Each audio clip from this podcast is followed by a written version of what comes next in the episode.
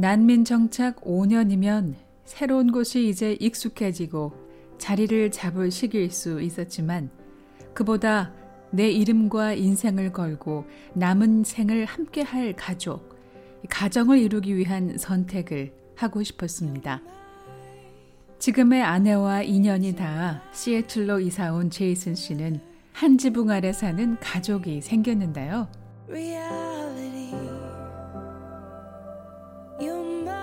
어, 시애틀로 옮겨와가지고 결혼식을 저희들이 했습니다. 2019년 7월달에 결혼식을 했었는데 시애틀로 옮겨온 때로부터 9달 돼서 결혼식을 한 거로 되네요. 그럼 청혼은 어떻게 하셨어요? 아 청혼 그거 제일 제가 저희 알킬레스건을 건드리시네요. 아주 의미심장하고 이렇게 그 의미를 부여해가지고 했어야 되는데 제가 그걸 못했거든요. 지금도 저희 집사람한테 가끔 타박을 받고 있습니다. 왜냐하면 제가 제가 조금 어떻게 구식 스타일이라고 봐야 될까요? 그거 뭐 꼭뭐 프로포즈 지금 하는데 해야 돼. 아 늦었고 내줬고 살면 안 돼. 꼭 그런 거 다 고쳐가야 돼. 뭐 이런 그런 스타일 있지 않습니까? 나이도 있고 두 사람 다 초혼이 아닌데 혼인 신고만 하고 살면 안 되나 싶었지만 가족들 생각은 달랐습니다. 그 장인 장모님께서 정식 결혼을 해야 된다. 조언을 주실 때마다 바늘방석에 앉은 느낌이었어요. 결혼은 하긴 해야 되겠죠. 그래가지고 나름대로 계획을 짰습니다. 그래서 제이슨 씨는 주머니를 털어 반지를 마련했습니다. 에메랄드 그 반지 아시지요? 색깔이 곱더라고요. 그런데 한 30분 이상을 서성거렸던 것 같아. 하니까 그 매장 직원이 찾아와가지고 뭐 도와드릴 거 없나 나보고 그래서 아 괜찮다 하고 아, 누가 할까 무서워가지고 그래가지고 자꾸 자꾸 돌고 해가지고 결국에 그날은 그 반지를 샀습니다. 그래가지고 조금은 나한테 결혼을 해줄 수 있나 거기 정식 프로포즈를 하지 않습니까? 그런데 그거를 못했어요 저는. 아니 반지를 사셨는데 뭐 무릎을 안 꿇으셨나요?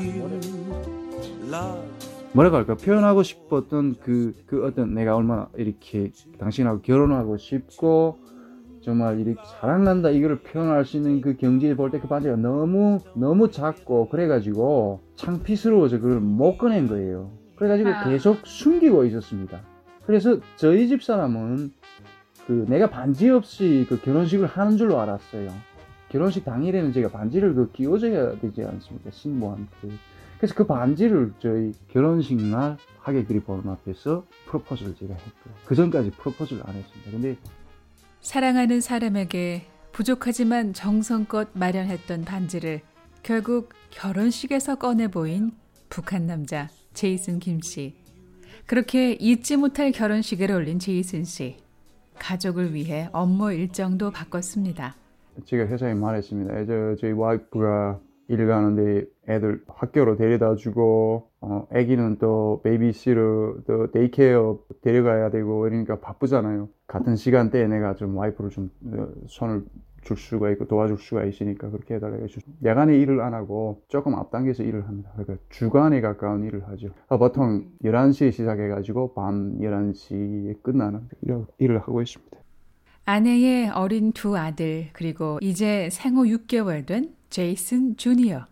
제이슨 씨와 아내 제시카 씨는 마흔이 넘어 출산 계획을 세운 건데요. 어, 당연히 그 부분에 대해서 걱정이 있었지요. 그리고 저희들이 이제 온라인상으로 이렇게 만나지 않았습니까? 그, 어, 그제 프로필을 간단히 적을 때 그게 꼭 제가 첨부했던 부분이 있습니다. 어, 일생을 이렇게 같이 할 동반자, 진실한 동반자를 만나고 싶다. 그리고 꼭 그런 이렇게 서로 열렬히 사랑하기 때문에 그 사랑하는 사람과의 사이에서 꼭 제가 어, 그 아기를 가지고 싶다. 그렇게 꼭 제 프로필에 그렇게 딱 찍었어요. 그랬기 때문에 저희 집사람도 저희들이 결혼할 때 이미 저희 집사람도 어, 나, 나의 사이에 애를 꼭 낳고 싶어 하는구나 하는 걸 모든 분들이 다 가족분들도 그렇고 저희 집사람 다 알고 있는 부분이거든요. 제이슨 씨는 막내 아들을 rainbow baby라고 소개합니다. 아기가 rainbow baby인데 이제 미국의 사람 사람들 흔히 보통 커플들이 이제 안 좋은 상황이 혹시 순산을 하는 경우가 100% guarantee가 되지 않지 않습니까? 그래서 저희들이 1년 전에 애, 를 하나 잃었어요. 이렇게 좀 가슴 아픈 이야기지만 에, 저희들처럼 나이를 에, 일정하게 이렇게 가지신 분들이 아기를 가지려고 시도할 때 그게 지위험 지수가 또 더 높아진다고 그러더군요. 그래서 rainbow baby 무지개 아기 폭우가 지나간 후 하늘에 아름답게 무지개가 뜨는 것을 상징해 태어나자마자 죽거나 유산되는 부모로서 고통스럽고 슬픈 경험을 한 후 새로 건강한 아기가 태어났을 때 이전의 슬픔을 치유하고 희망을 가져온다는 의미로 미국인들은 레인보우 베이비라는 말을 사용하게 됐습니다. 그런 만큼 새로 태어난 아들은 두 사람에게 큰 기쁨을 안겨줬습니다. 해산할 때 제가 병원에 가 있었어요. 뭐 밤을 새웠지요. 그래가지고 일단은 애가 나오는데 아, 그 긴장을 뭐 말로 다 표현할 수 없을 정도로 긴장했었습니다. 그리고 제가 보지도 못했어요. 왜서인지 애가 이렇게 나오는 모습 그리고 나온 모습을 보기가 두렵 긴장 때문이었던 것 같아요. 그래서 안 좋은 음. 그 이해감 이런 것도 많이 들었고요. 그렇지만 나오자마자 애가 그 첫 울음을 터뜨리지 않습니까? 그거를 제가 많이 기다리고 있었는데 첫 울음을 애가 나오자마자 첫 울음을 터뜨리는 걸 보고 저도 그렇고 집사람도 그렇고 온몸의 긴장이 그때 아마 다 풀렸던 것 같아요. 그런 환희, 기쁨, 말로 표현할 수 있는 그런 순간이었죠. 그리고 저는 첫 울음을 터뜨리는 걸 보고요. 너무 장하다고 할까요? 그 세상을 모르지만 그 정말 작고 어리고 그런 생명이 태어나는 순간이다. 그리고 그것이 그 고통속에 그렇게 세상 밖으로 나오지 않습니까? 그거를 보면서 정말 그렇게 너무 대견하고 자랑스러운 거예요. 그리고 그냥 아마 제가 눈가에 눈물이 글썽했던 것 같아요. 너무 장하고 대견해서요. 이 어린 생명이 세상에 나오느라 얼마나 힘을 썼을까? 얼마나 힘들었으면 나오자마자 이렇게 울어댈까? 작고 귀한 생명이 그렇게 대견할 수가 없었습니다. 제이슨 씨는 아내의 수고에도 깊은 감사를 전했습니다. 제 와이프한테 수고했다고. 음. 음, 당신 정말 자랑스럽다. 고맙다. 음.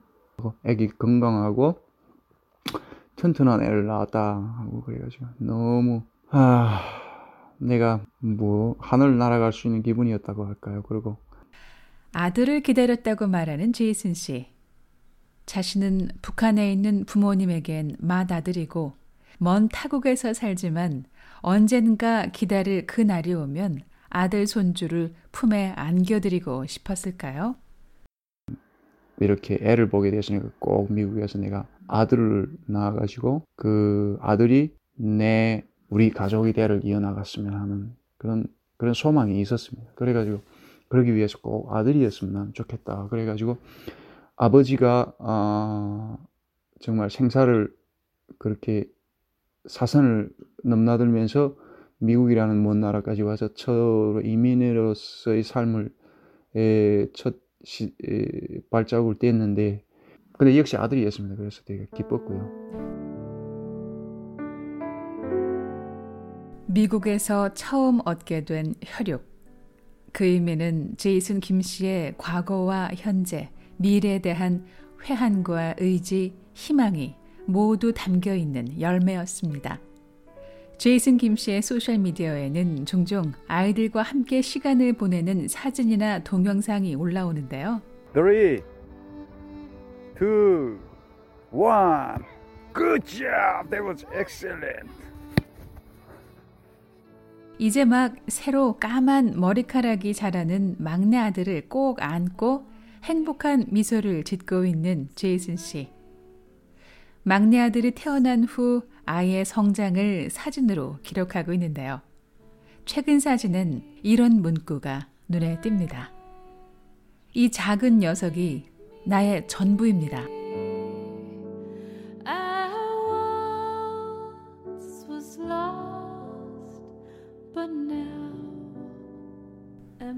BOA 뉴스 장량입니다.